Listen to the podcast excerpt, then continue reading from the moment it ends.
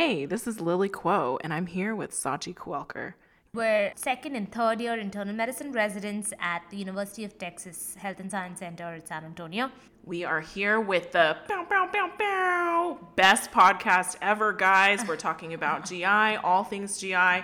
We're trying to get our co residents, our fellows, and our faculty involved so that we can learn more information. Really, this is kind of a selfish thing for us. We just want to be able to share our love for GI with you all.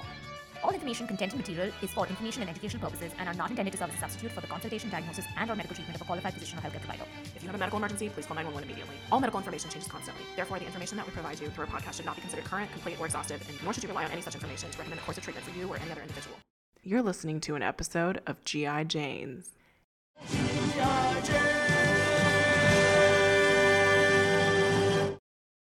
Stat Pearl for the day. Alrighty, let's talk about asterixis. Asterixis are flapping tremors of the hand, which are actually very sensitive but not very specific for hepatic encephalopathy. They can also be seen in uremia and other conditions, but if you do see them, even in the absence of altered mental status, it's an important sign that points you towards hepatic encephalopathy. So stop that lactulose and stop that rifaximin. Sounds good. I, I do have a case here that's uh, pretty interesting that I think we can talk about. And I'm just going to go ahead and start. Yeah. Okay, so I have a case here of a 43 year old woman who's being evaluated in the emergency department for a week long confusion and kind of newly yellowing skin. She consumes 12 beers daily. On physical exam, it looks like our temperature is showing 38.5 degrees Celsius or 101.3 degrees Fahrenheit. Her blood pressure is 120 over 50, pulse rate is 100 per minute, and respiratory rate is 24 per minute. She's got scleral icterus, and her skin is jaundiced. And on her abdominal exam, we're basically seeing that she has tender hepatomegaly.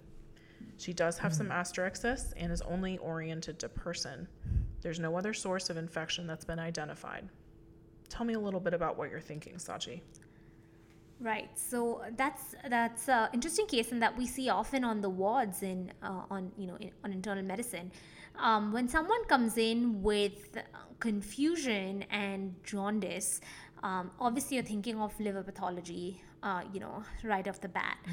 But what you really want to think of with the fever uh, is a couple of diagnoses. First things that we need to kind of rule out is, you know, fever, jaundice, and then the tender hepatomegaly, so right upper quadrant pain, is the triad um, is cholangitis.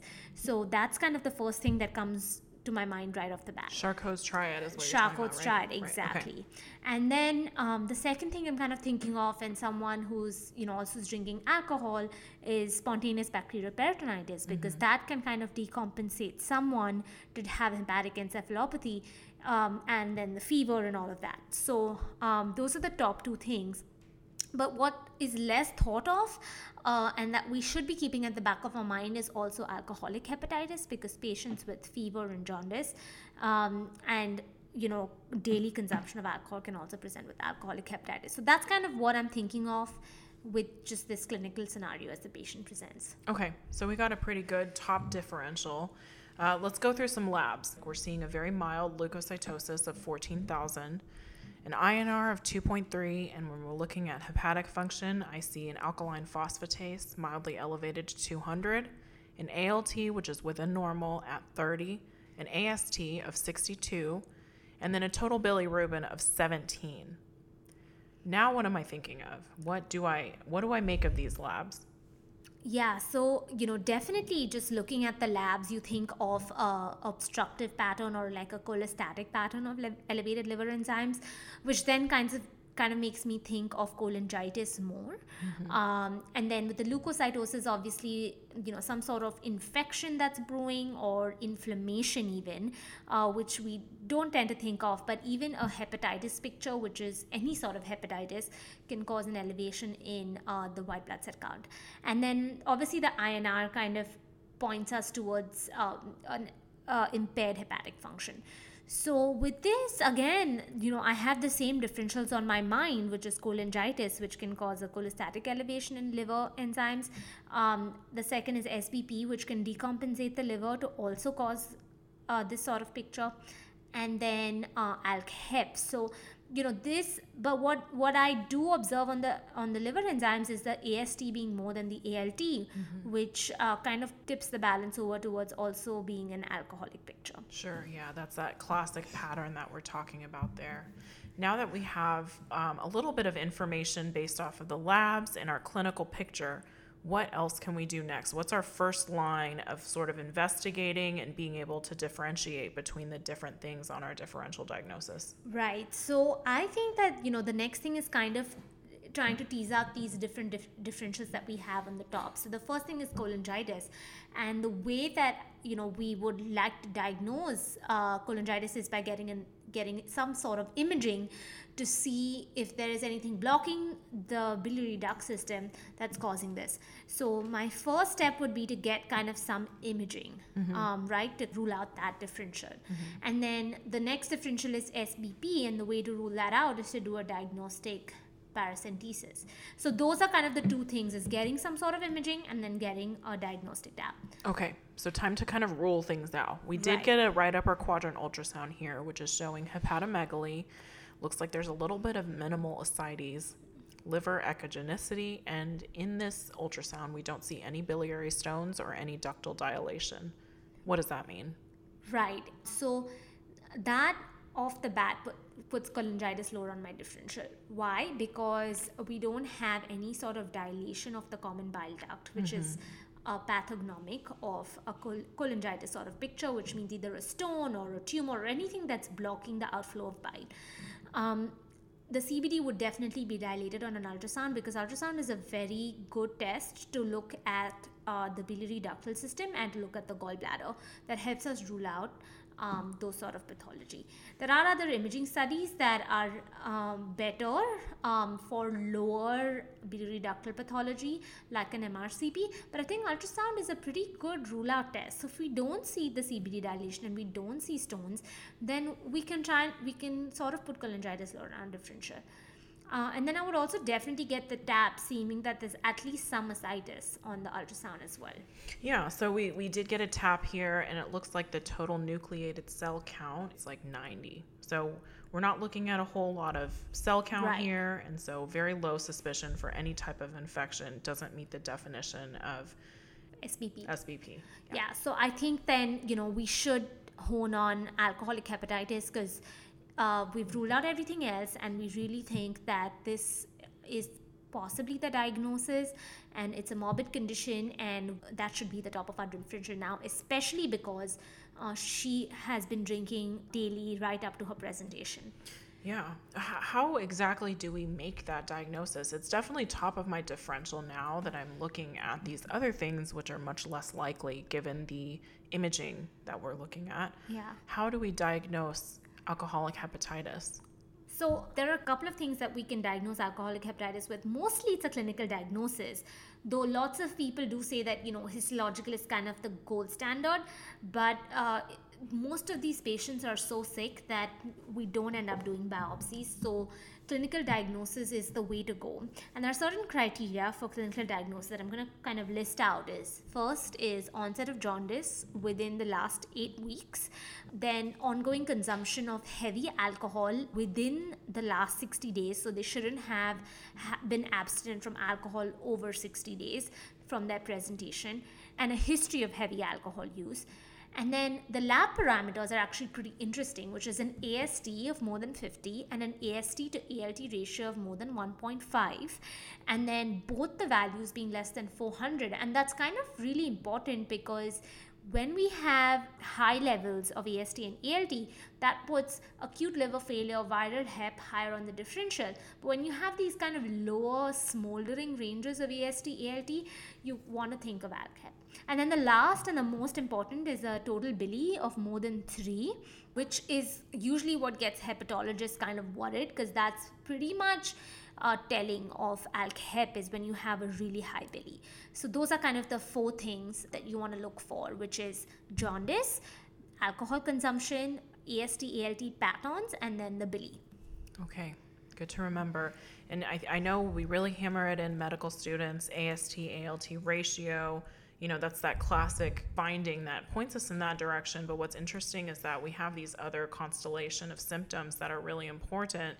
And one of them includes this total bilirubin being elevated. That's not something that I typically remember from making a diagnosis for alcoholic hepatitis. So I think based in uh, you know based off of this this patient's history and what their imaging looks like, I think we could probably make make the diagnosis of alcoholic hepatitis. Would you agree? I think so too. Yeah. yeah. What do we do next? Like what do we do with this alcoholic hepatitis? Right. So now that we've kind of made made the diagnosis, uh, we need to get um, go to you know start thinking about management. So for management, we need to initially calculate uh, some predictive scores that help us uh, identify what kind of treatment we need to do. So there is something called the Maddrey's discriminant function, uh, which is a combination of different lab studies. It's very easily available on MedCalc and all of these calculators. And you calculate the MDF or the Maddrey's discriminant function. And if that score is more than 32, that's extremely significant and indicates a high uh, probability of ALK-HEP, but also indicates that we can start using steroids to treat this. Because what is ALK-HEP is it's a hepatitis. It's an inflammation of the liver that can be treated with steroids. And that's kind of the theory behind the use of steroids Okay, so I'm looking at Maddrey's discriminant function on my MD Calc right now. Yeah. We're kind of going through this, um, you know, what we're looking at in terms of the labs and the information that we need in order to figure this out. Is it looks like we need a PT, which is lab specific, and then we also need a total bilirubin. So this kind of plays into the fact of what you were talking about, where total bilirubin actually is a really important factor in terms of how severe your alcoholic hepatitis is. exactly And don't forget, guys, you know, we have INRs all the time. We know exactly how to interpret those, but a PT is a lab specific value. So in this particular case, it looks like our Maddrey is 35. And so it does meet that criteria where it's above the level of 32. How do I approach our treatment? Right. So per guidelines, it says that you know if the Maddrey's is higher than 32, you know steroids is what's indicated. But the caveat to that is that in all of the studies, it's there's a high infection rate with mm. starting steroids. And uh, because these patients are technically immunocompromised because their liver is not functioning well, uh, they're at a higher risk of infection than the general population. So that's got to be weighed in when we start steroids. So, what anyone would do first is rule out any sort of infection. So, in addition to getting the tap that we got initially, do a full fever workup, which includes getting a chest x ray, a urine culture, a blood culture, a lactic acid, you know, trying to rule out any possibility of infection because starting steroids in a patient who is possibly infected would be catastrophic, mm-hmm. Mm-hmm. especially in a cirrhotic. Okay, that makes sense. So I think, you know, in this particular case, we discussed acute cholangitis. You know, we got we've gotten some blood cultures so far. Looks like it's pretty negative. We don't have a high suspicion based off of that imaging, and then next we did our SBP workup. So I think for this patient, she's coming in altered. You know, we've got the diagnosis of alcoholic hepatitis. Let's get started on treatment. Yeah, so per guidelines and based on the studies, prednisolone 40 milligrams per day orally uh, should be started immediately. And then, unless there are obviously any contraindications to steroids, and then at day seven is when we calculate something called the Lilly score. Hi, Lily. Mm, Okay. Um, which is a score that um, helps to prognosticate if the steroids are going to help beyond seven days, which means that if the patient is getting better with steroids or not really, because if they're not, then there is no benefit to continuing steroids okay. that's are, that are actually going to increase your chances of infection. Okay, good to know. So there's actually some kind of marker that we can look at to see if we're getting any benefit at all from this prednisolone. Yeah, and actually, Lily, you can look that up on MedCalc as well. Okay, awesome. Um, how, how do we know that steroids are the treatment of choice? What other kind of information do we have? Are there any you know data to back up why we use steroids? Yeah, so there was actually a big trial called the STOP Alcoholic Hepatitis Trial, which uh, is one of the landmark trials in alcoholic hepatitis that compared another agent called pentoxifylline with prednisolone and looked at 30 day mortality. And, you know, prednisolone showed to improve 30 day mortality, but obviously in this very small subset that had Maddrey's discriminant function more than 32, and they actually excluded patients who had AKIs and GI bleeds and any other decompensation. Oh gosh. So that sounds why like none of our patients. Exactly, exactly. Which is why a lot of this treatment of prednisolone comes with caveats, and a lot of it is on the experience of the hepatologist, who you should always consult on a case of hmm. al- hep to help manage the patient. Okay, that makes sense. I'm looking at the Lilly model right here. And guys, it's Lilly spelled the incorrect way, I'll just say. It's L I L L E. So the Lilly model here, it looks like we're basically following what these labs look like over a week. So this patient, you can already plan, you know, if they're going to be getting prednisolone treatment for alcoholic hepatitis, especially severe, it looks like they'll be in the hospital for a, a while. So we got seven days. We're comparing initial bilirubin to day seven of total bilirubin. We're comparing the serum albumin, our PT, our creatinine. So we're looking into a lot of different information. It looks like a Lilly score of under 0.45 shows you that you should be able to continue this prednisolone treatment for a total of 28 days. That's a really long time. It mm-hmm. sounds like some of these people are going to need some steroid tapers. Okay. Yep. Now, what if it's, you know, above 0.45? What does that mean? If it's above 0.45, then it actually means that the steroids are not having much benefit because it means that the INR is still high, the PT is still high, the Billy is still high. So then we would stop treatment with uh, prednisolone.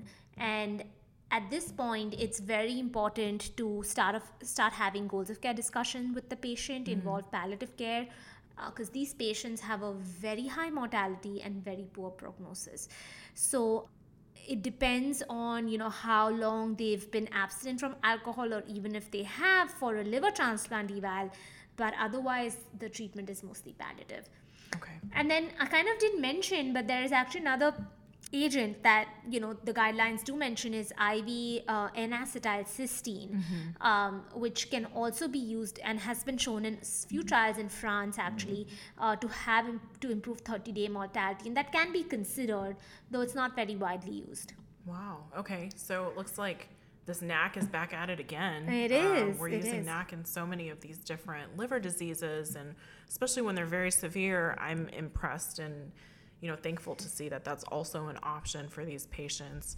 Do know though that IV NAC has a lot of volume. We're putting a mm-hmm. lot of volume into patients. They get basically huge boluses of this NAC.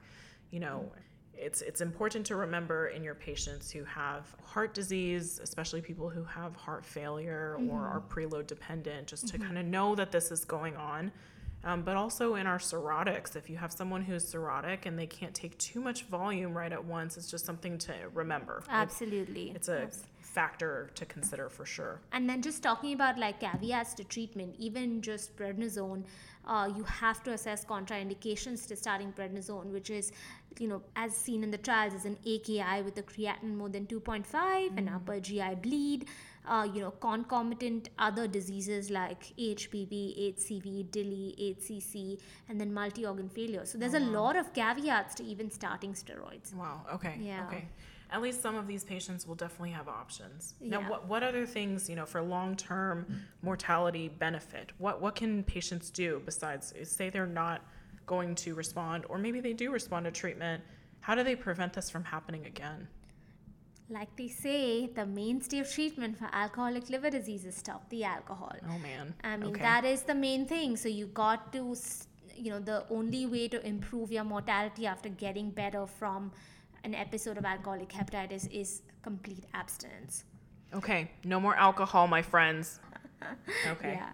And then the other thing is, you know, all of all cirrhotics are very nutritionally dep uh, deprived just because they don't metabolize protein and make protein the same way. So improving nutrition is also key because the more uh, nutrition you have, you're also your ability to fight infections, which is a, usually the way a lot of cirrhotics end up dying, is also key. So improving nutrition long term and alcohol abstinence are probably the two things that will improve your long term mortality. There are a couple of trials done on alcoholic hepatitis with like anti-inflammatory mediators like infliximab and etanercept and all of these things, but they all didn't show any benefit just because of the high rates of infection. So it's it's very hard to study this subgroup and population because of their high mortality and look at long-term outcomes. Alrighty, that was uh, a great discussion and great case, Lily. Yeah, thank you so much. I, I learned so much from what you were telling me. Didn't know these things are what I should look out for, but that was really helpful. Thank you so much. No, thank you.